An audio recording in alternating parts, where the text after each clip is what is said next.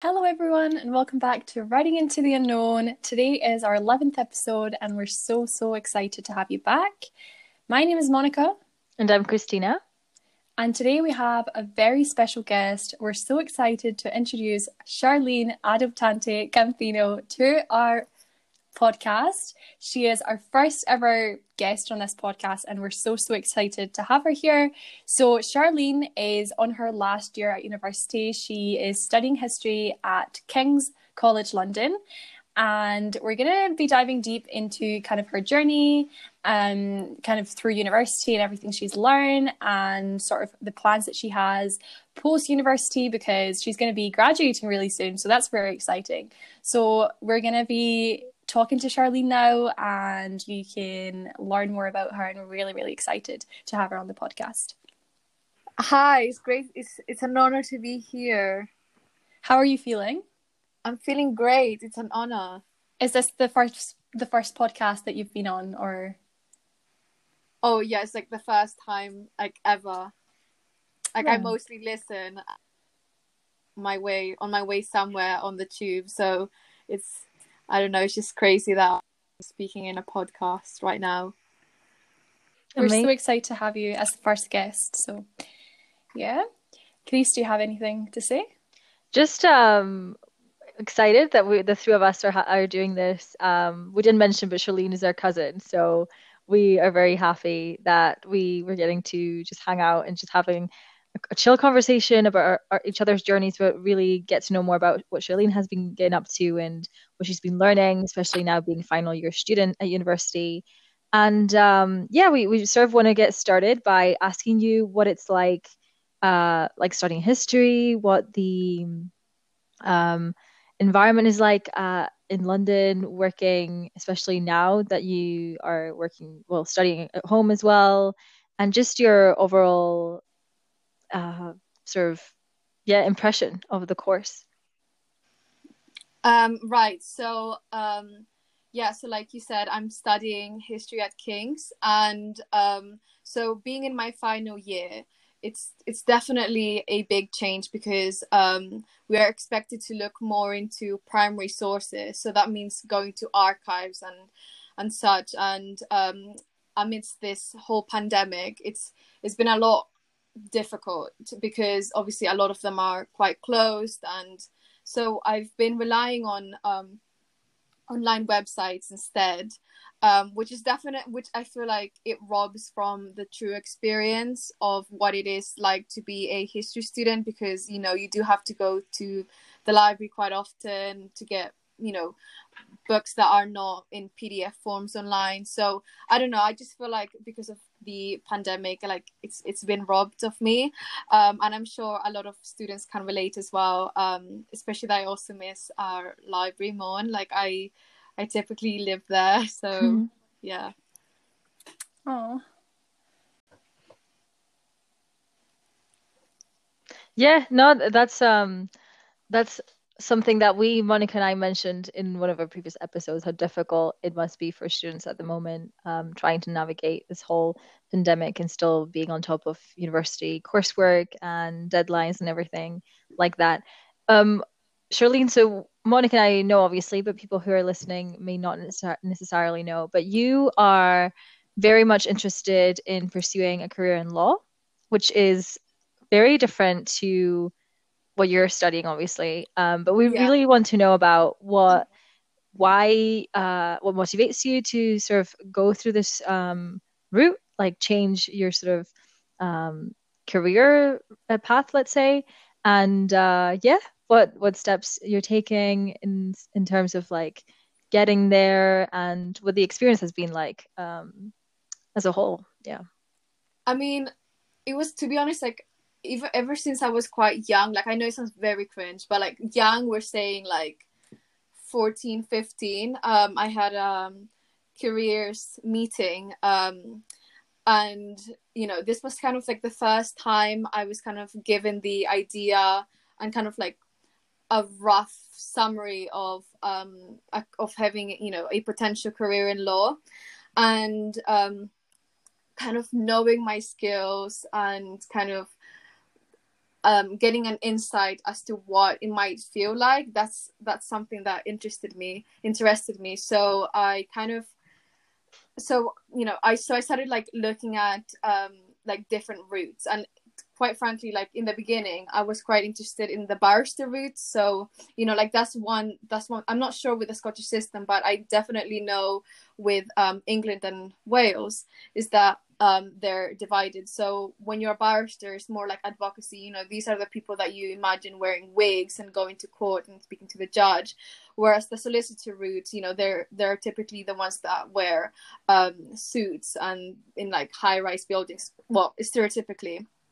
And so in the beginning, I actually wanted to become a barrister. And so during sixth form, many years later after that first career meeting, um, I I, I was applying to barrister chambers.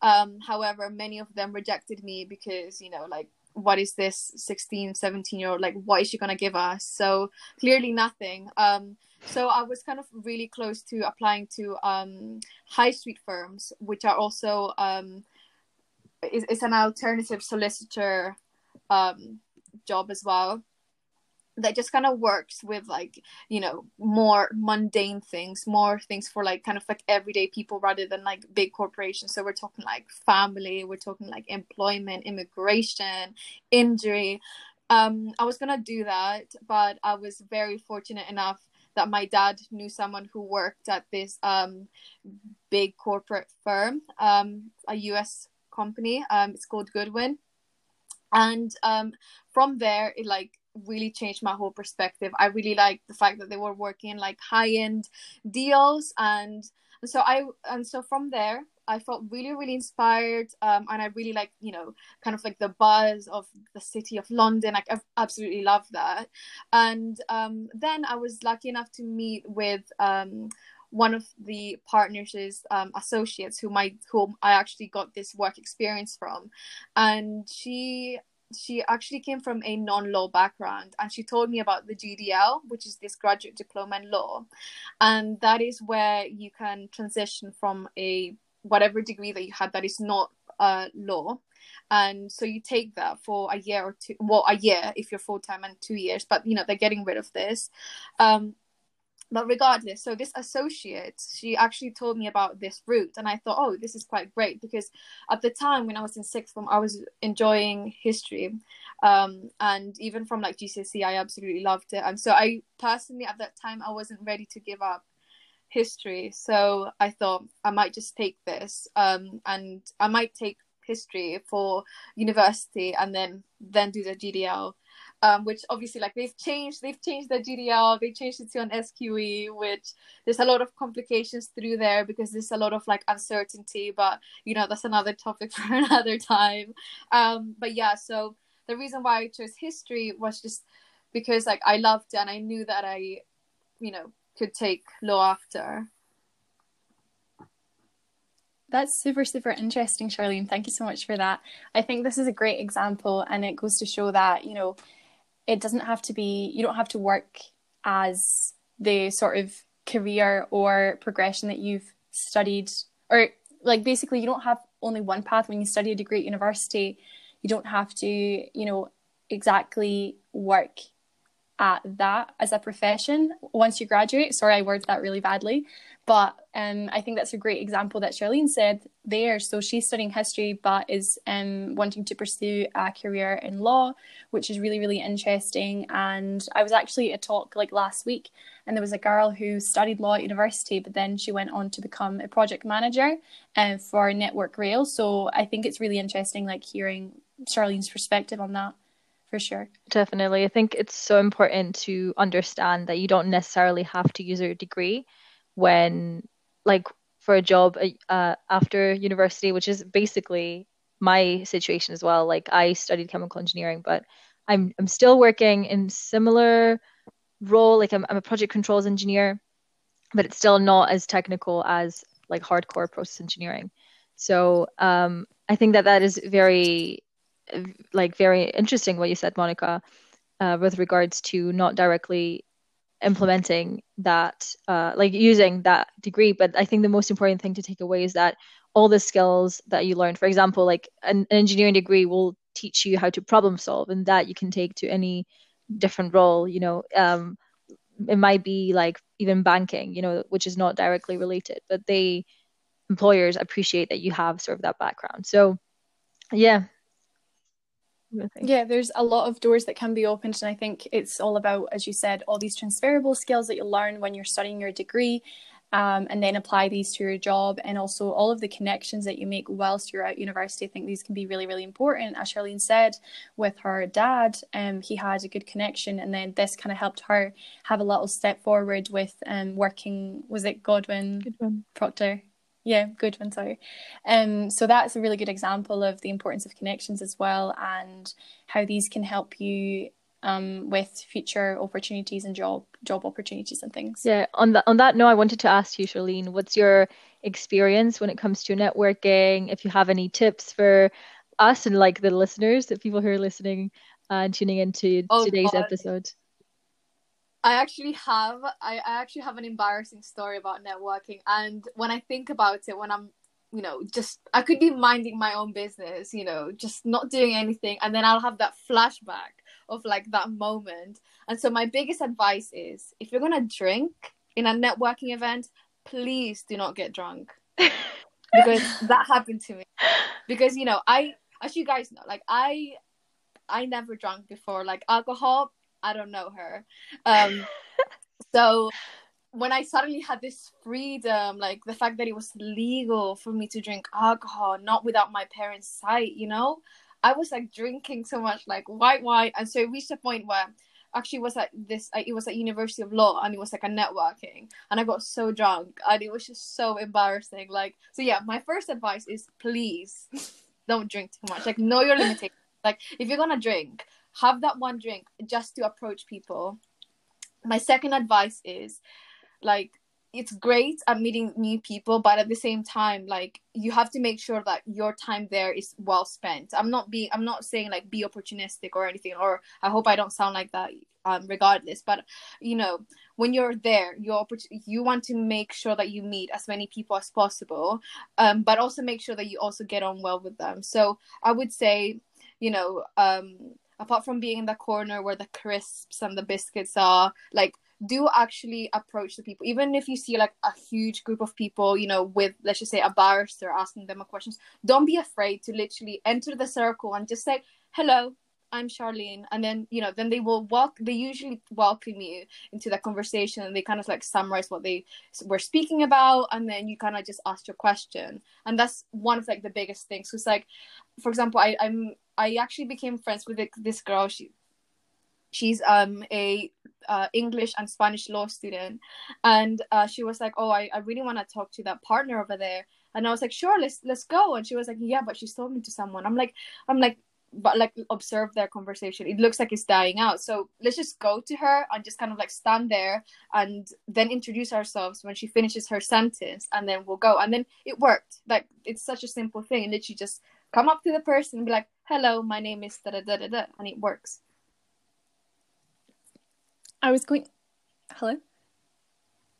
I was going to ask as well. I remember having a conversation with you, Charlene, um, a couple of years ago, and we are talking about um, kind of your networking opportunities and that you wanted. You're such a you know bubbly person. You love to go to networking events, and also talking about the importance of going on your own and like you don't have to go with someone else. And I feel like you might have good sort of advice on people who feel like they have to go with a friend or they have to go with someone from their degree because they're too scared to network and meet people from industry on their own. So, do you have any advice to kind of have the confidence to go to these events on your own? For me, like it definitely started in like the mindset because like I've always I, I am such an introvert. Like there are days when I'm like so bubbly, but then there are some days where I'm scared to ask for more ketchup. You know what I mean? Like there's no in between. Either I'm too shy or I'm too bubbly. Um, and so I would say like you have to think like it's not just me. Like of course it's great if like my friend came with me, but I think you should also make sure that you know you can go to these events so take it as like a personal challenge don't just be like oh i need to go to this event because you know like i don't know let's just name a law firm um macfarlane's is there like no like you have to be like okay me going to this event alone like I can take that off my box It's like a way of me um improving my current skills, you know, like think of it as like that.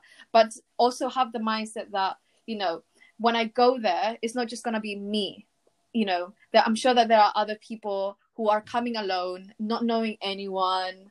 So I'm sure they are as afraid as me, therefore there's no harm in talking to them. And plus everyone's a student. Like, you know, yes, like you know this person might be doing political economy this person might be doing law and you may not have as much knowledge as them but like who cares like you you only know about the job you know like there's just like such there's so much that google can offer you in terms of about like I don't know the industry. So like, what's the harm of you just like going there and learning more? Like literally, I think I think it, to some extent it also has to do with like the ego, like fear of making mistakes and like embarrassing yourself. Mm-hmm. Like, okay, you embarrass yourself, and so what? You can just say in a podcast on how you got mm-hmm. how you got drunk like in a working man. Like, let's just all have a laugh about it and just like learn from it. But you know, just kind of be brave like go there. Like if a friend wants to come with you great. But also make sure that even if you went with them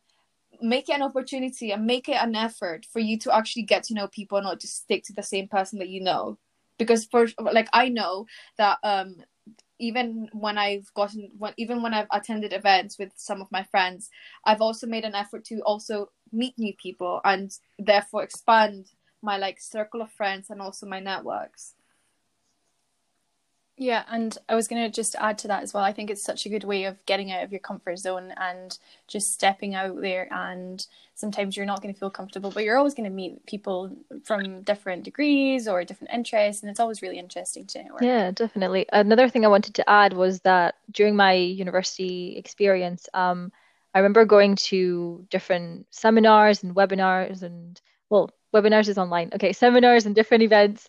And I would go on my own. Yeah. And I was probably very lucky because I always found someone to talk to. But I think uh, a piece of advice that I would give is just uh, to listen and ask questions. You can just find someone you're like maybe hanging around where like you get tea or something, and then there's someone standing there, and you just say, "Oh hi, like uh, who do you work for?" or like you know like where do you study, blah blah blah, depending on if they're like already in industry or still at uni, and you just ask them about what they do, get interested, maybe also share what you're doing. But I feel like that's sort of a really easy sort of conversation where you don't really have like huge expectations. Obviously, you want to network, um, like and sort of have an impact, like have a, a goal at the end, like make meaningful connections.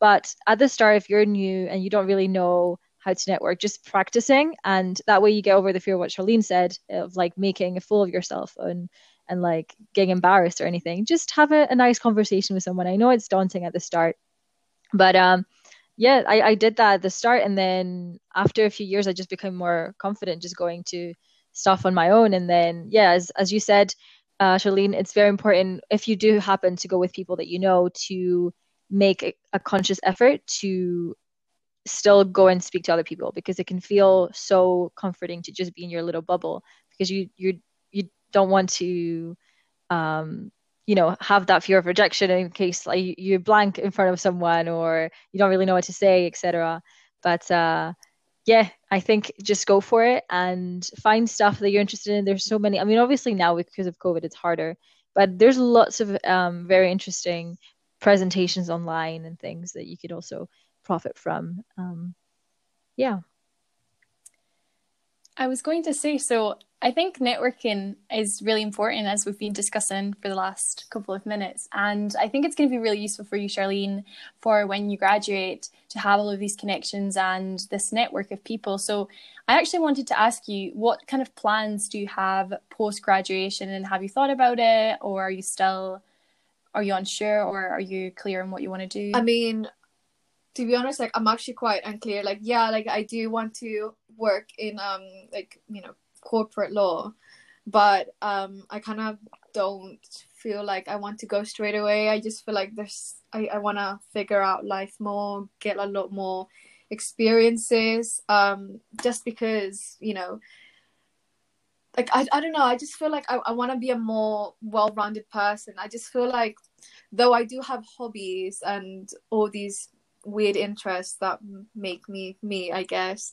Um i don't know i just kind of want to explore different things because you know like i did volunteer um with WaterAid um and like that was an industry like I, that was the um an industry charity industry that i didn't really know much about. And then even when i did like my internship at unilab a pharmaceutical company like i realized like geez like there's there's so many like interesting industries out there. And and you know these different experiences i feel like they've shaped my skills my perspective. And I, I just don't want to be that person who's like shipped into like okay so you know you finish university okay like you know straight into the workforce. Like i kind of don't want that. Like yes i'll be going to the workforce still but i still want to like experiment a bit you know it's like so i have something to kind of show for apart from the fact that i had all these networking all of these volunteering whilst at university.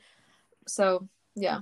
So do you do you mean you want to do some volunteering before you start working or do this alongside your work?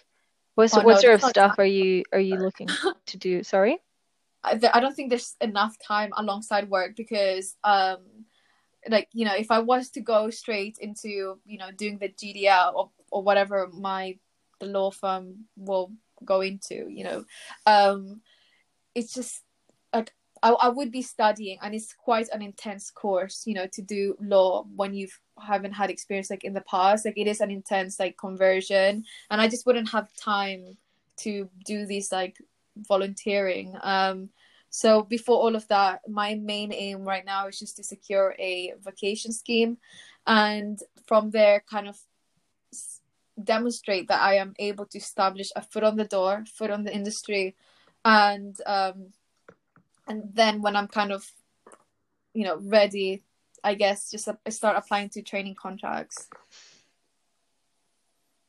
I was going to say I really like that what you said earlier about um, working for the charity WaterAid and also having a placement with um, Unilab. And it just goes to show that you're you know open minded to trying um, different things and working with different industries not just sticking to history and law. And i feel like you'll learn so much more about these industries. I remember you speaking to me about um, a presentation that you had to do and you learned so much about researching and um, all the things that they do at unilab and that you wouldn't have otherwise learned if you didn't work with them. So i think oftentimes it is really important um, and interesting to work for different industries and that way you can also see if maybe you find new interest, um, new sort of interest in other fields as well, which I think is really interesting. So, yeah, another thing I wanted to mention is that many times uh, you can try and try and try so many like doing different internships doing voluntary experiences and stuff but you're never going to fully fully find what you like unless you do it so another thing that you can take from these experiences is you can find what you don't like which kind of narrows down the search uh, for like what really makes you happy and you want to end up doing for mm-hmm. say the rest of your life or however long you want to be doing it for. But um, yeah, so for for instance, um, if you don't particularly like doing this internship, you know, okay, this type of role is not for me. I want to maybe imagine you worked in a company where everything was really slow paced and you're like, no, I, I would really enjoy something to be more dynamic. Then you kind of know um, where to go from there. Okay, perfect. So I think now we're gonna talk about something else as we've already spoken about Charlene's plans and sort of her university experience. And I wanted to actually talk about um Charlene about you being a third culture kid because we're all third culture kids here and I just wanted to sort of dive deep into how your journey has been growing up in London and coming from Spain and sort of your experience and yeah like how how has it been and you know london is such a multicultural multi-diverse city so our experiences have been quite different but i just wanted to see like but before you. um you start charlene sorry to interrupt yeah. i wanted to sort of describe what third culture kid is for those of you who don't who are listening and don't know what it is uh, monica and i have a video on our youtube channels we'll put it in the description um, but basically, third culture kid is a, a person uh, who has grown up and undergone their formative years in a culture that's different to the culture of their parents or the country of birth or the country of their uh, like nationality, let's say, and who, yeah, they, they've sort of grown up and learned to sort of adapt to a culture that's completely different to what I said, like their parents and having all those different influences has shaped them, but also come uh, with many pros and cons, let's say. Uh, Charlene can go into more detail about how that's affected her uh, personally. Um, but yeah, that's a, a, really good question, Monica. I'm, I'm, I'm interested in, in knowing more about Charlene's experience. I mean, that's quite a broad question. Um, do you have, could you ask that in a more specific way? Because that's quite broad. Okay, so I wanted to ask you. So you came to the UK when you were um eight yeah, years eight, old. Is that right? Yeah, and uh, eight nine, right? And how was it kind of integrating into the English kind of British culture and starting? You were in primary yeah. school at the time. Yep. And how was it, you know, moving from Spain? How was the experience? How was your level of English, your fluency? Did you know any English at all? Or um, and was it hard in friendships? Like how how did you kind of navigate all these situations like friendships and how did it all go about? Like how did you? Right. Yeah. First of all, I just want to say when I first came here, I wanted to go back to Spain. I I like I'm gonna be super blunt. Like I hated it. Like I hated it. Like oof. Um I just like it was such a big shift.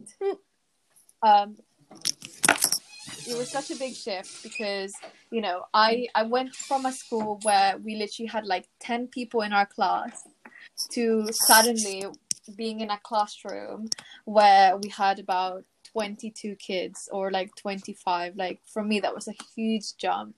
And you know we do also have to think like the place where we grew up as well in in Spain the Basque country like geez, that wasn't the most diverse place in comparison to London. So it was so like, you for like as a kid, you know, like it was so um different to see people from like different races, from like different countries, different backgrounds, different social classes as well. Um, like for example, you know, um, when growing up, like I I would rarely like see like black people um and you know and then you know moving into london where you know there were quite um quite a few in my primary. For me like that was a big shift. Like i didn't know about their like hair texture. So i'm not gonna I'm, I'm not gonna lie. Like i was quite like intrigued. So i would always ask them could i touch your hair? Could i touch your hair? But of course like now like that i'm all grown like that's not the most appropriate question to ask. Um but I think that just kind of goes to show how you know how not very diverse um, that part of Spain that we grew up is we grew up in was. Um, I don't know now. I haven't been in quite a long time. Um, but yeah, like and then when it came to my English, I mean, I knew a bit of English um, simply because in my primary school in um, Spain we had uh, English classes, but it wasn't like the best kind of English. I mean, I, I'd say they tried because I mean, my mom did try to speak to our English teacher in English, and man really struggled. Uh, so, um, so yeah, so um, yeah, it, it, wasn't that great, and and I do kind of vividly remember like people trying to pretend that they knew how to speak Spanish, but I think they were just speaking gibberish, and I was just there like nodding, like, oh, "Well done to you! You're really speaking Spanish by speaking that alien-sounding language." um, so, you know, and um, also being born in the Philippines, so I was quite familiar with Tagalog, and I was very fortunate to have these two girls who spoke in um, Tagalog as well, in addition to English. And so I would mostly speak with them. And because of that, my ability to speak the Basque language literally annihilated within like two weeks, gone. Wow. Like I didn't know that language was so fragile for me. Like it was like gone. Like gosh, like I, I kind of like I feel sad about I, I feel sad about it, but like I don't have anyone to practice it with. Um so yeah, so I was so I was really glad yeah. that um these two girls they spoke Tagalog with me. So it was kind of like a bridge. You could say like they were my Google translators uh, for the time being.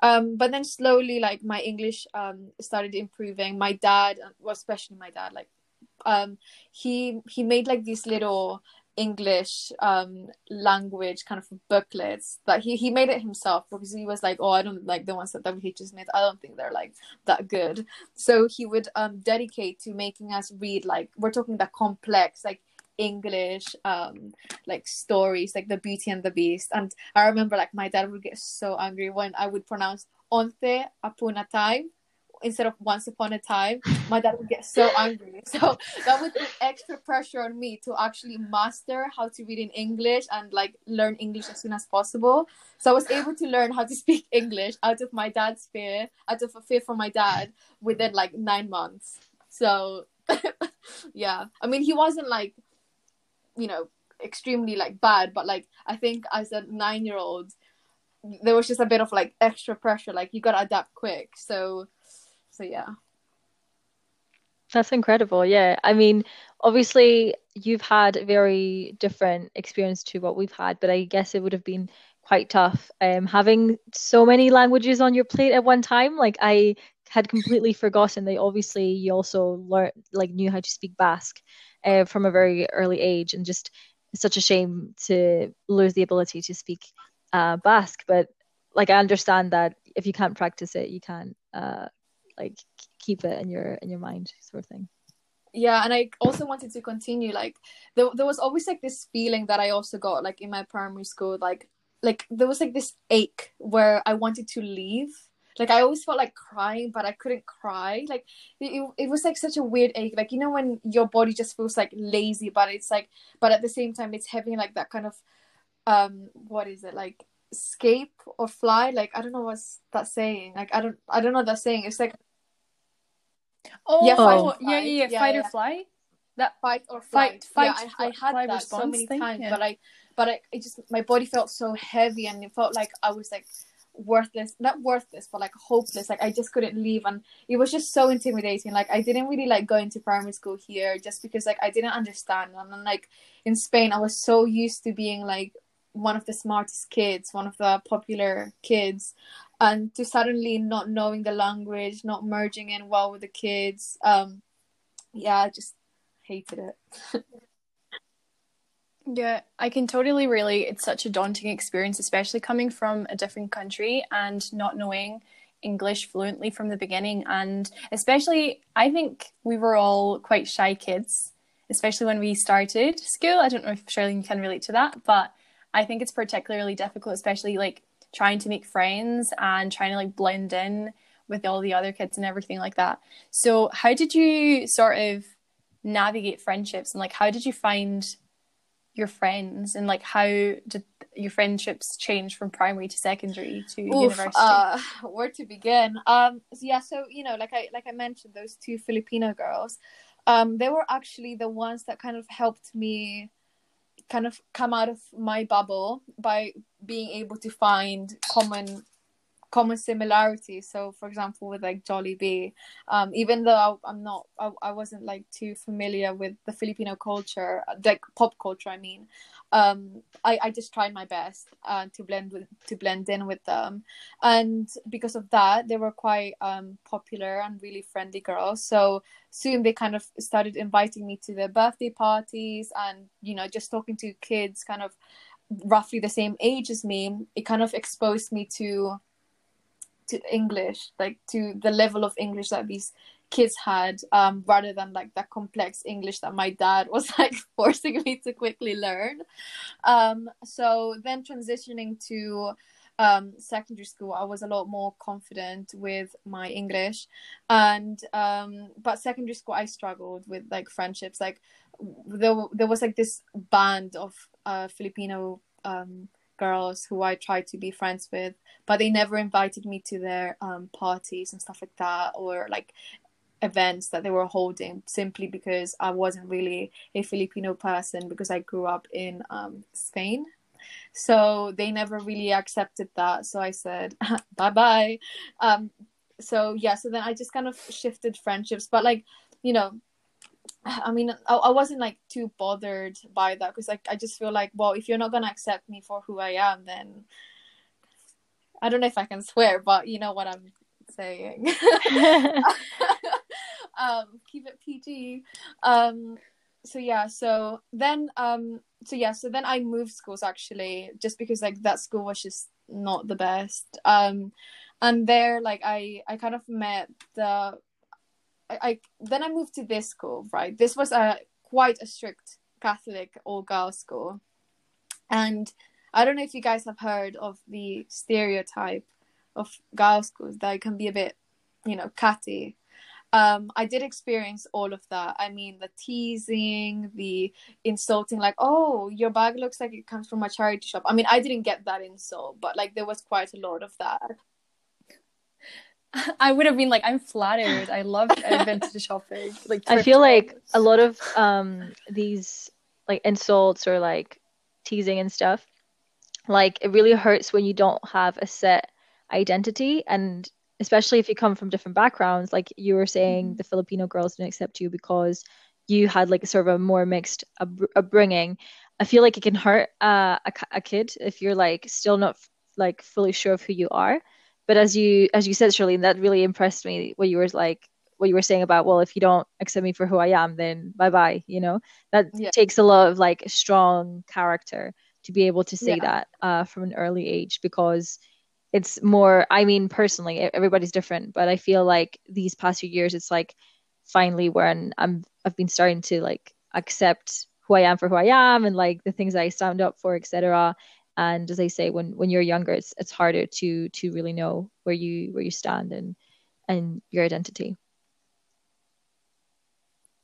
Yeah especially when you're younger you're scared of being alone and having no friends. Like when we're younger we're just so focused on trying to like be a people pleaser and have all these friends and stuff. And sometimes when you don't connect with people um it's hard to to just for example what you said with the filipino girls so you just couldn't connect so it's hard to kind of be in that friend group but it's better to be alone yeah rather than to have bad being company. alone like so in this so. um school that i went to these um this like new catholic all girls school um yeah so kind of there like i i was friends with these girls for literally from year 7 to the final year so year 11 and kind of like the last day and like the days coming to the end um of being in secondary school or like they just did things that just kind of hurt me and it just like I'm sure like they didn't mean it but like it was for me it was a bit like it, it didn't feel great. Like I went home crying and I was crying on the bus as well because like, you know, we were like taking pictures and stuff like that and then they would like exclude me and like, you know, they would even like run away from me and stuff. And I was like, what? Like I thought we were we were friends, you know, like especially that I've been spending so mm-hmm. much time with them like in the last five years and um, kind of for me like that was just such a big turning point like i went home crying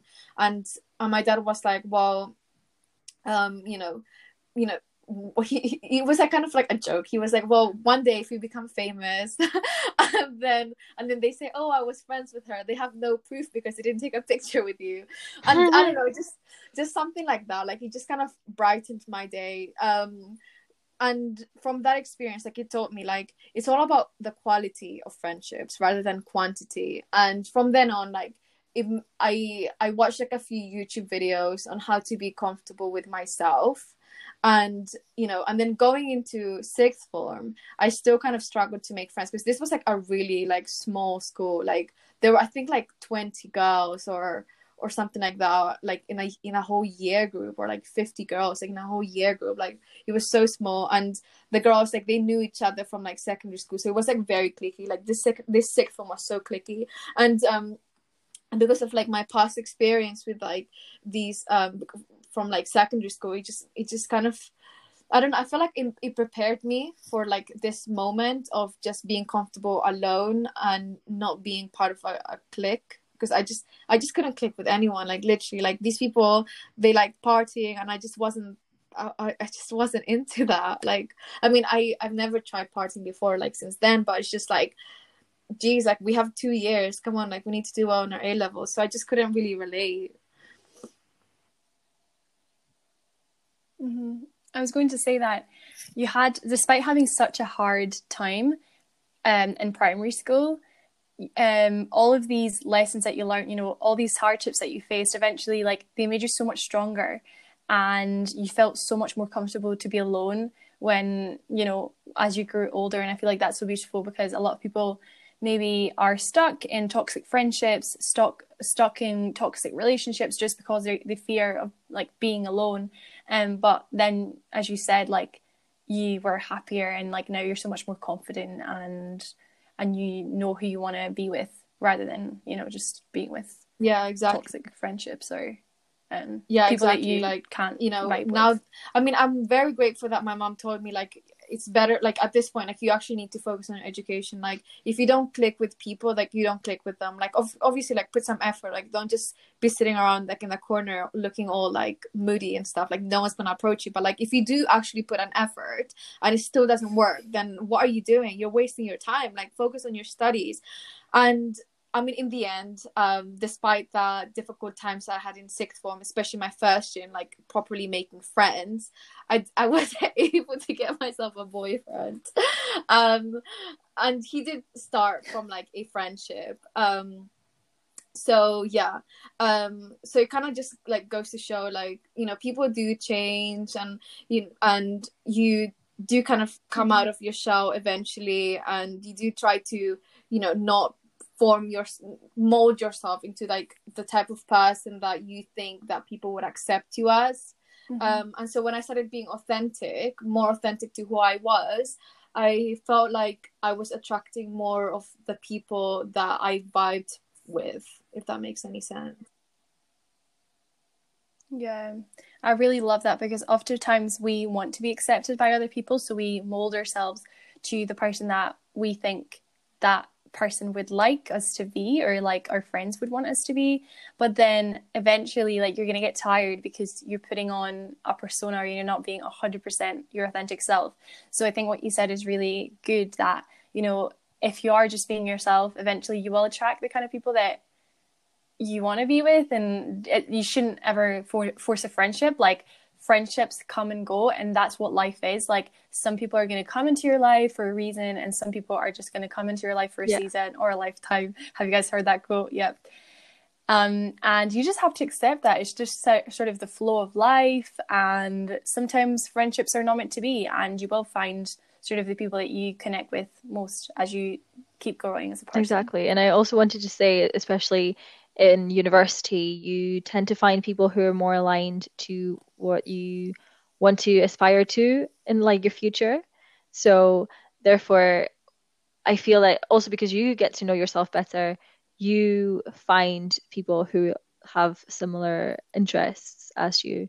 And yeah, I think that's a beautiful thing. And I, I'm really glad that you sort of through those experiences, you were able to get like over those obstacles and yeah, just get to where you are right now, which um I'm really proud of of you for Aw, like thank you getting to. no but like definitely like i feel like my friends now like they kind of they represent different versions of i mean different versions i don't know if that's the right way but like different characteristics like different personalities like i don't know like i felt like my friends now like they're interested in like this roughly the same weird stuff that i'm interested in like i you know i'm i'm someone who likes to have debates and like random intellectual conversations and like definitely like i do definitely feel like my friends are like that and like my friends are usually also those who are like like badass like definitely like you know they know how to um establish boundaries and we're not usually the type who will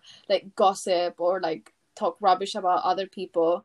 Um of course if it's like a cause for concern then yes i will give you advice um and because of that like th- there might be some bad mouthing but um other than that like you know my, my friends are such positive people and like they're really driven they're very ambitious and they're supportive and i'm very happy to have them Hmm. That's so, so good and so wholesome. I think it's so great to connect with people that have very similar sort of values and like vision to you. And yeah, I'm glad that your friendships are flourishing now that you're, you know, know yourself better. That's amazing. Um, yeah, thank you so much for for sharing, Charlene. Is there anything else that you wanted to mention in today's podcast, um, that you you think would be like advice for like careers for our listeners, or in terms of like friendships, any of the topics that we've covered? Um, I mean, in terms of career, please do actually get involved in like your university um, societies and like the events that they host because I feel like university is such a hub for um, just many opportunities like genuinely like I mean I'm who am I to judge? But I find it shocking that some people they just kind of don't utilize the resources available you know? Like I've recently been um, using a lot of the career services where they where they check my applications. And it's definitely useful. Like some of them have worked for the companies that i'm applying to so they definitely know what what they want. Um and also you know when you like think about it like where else are you gonna meet like for example law firm partners again if not at like a university? Like of course you can reach out to them through linkedin like you know despite like the pandemic like that's like the perfect opportunity. But like i think there's something different when you actually meet the person like face to face and you also try to to somewhat establish like a deep connection you know finding some form of um common ground. I feel like they are more likely to kind of keep in contact with you rather than keep it superficial. Because you do have to think like you know these people have been to networking events all over the country. Um and i'm sure that they meet many students who probably ask them the same questions like oh why did you decide to become a corporate lawyer? Oh why did you pick litigation? Like geez like okay like you know they probably have a script of what to say already. But you know when you do kind of establish like a common ground like for example i met this um trainee. He works at Kirkland and um, he did history at UCL.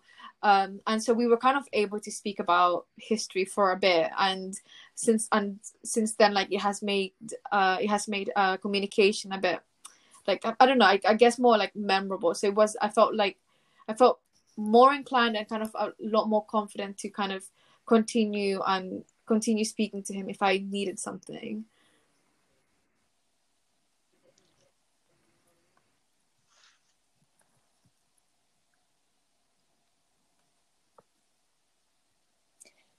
Thank you so much, Charlene, for that. We are going to wrap up today's episode as we are reaching kind of our time limit. But thank you so much, Charlene, for joining us today. It was such a great episode, kind of hearing about your university life and friendships and everything. We're so, so happy to have had you here. Hopefully, you'll be back on the podcast and everyone can kind of hear more about you because you have thank you a very interesting life. So, thank you so much. We will see you guys in the next episode. Bye. Bye, Charlene. Bye, everyone. Bye.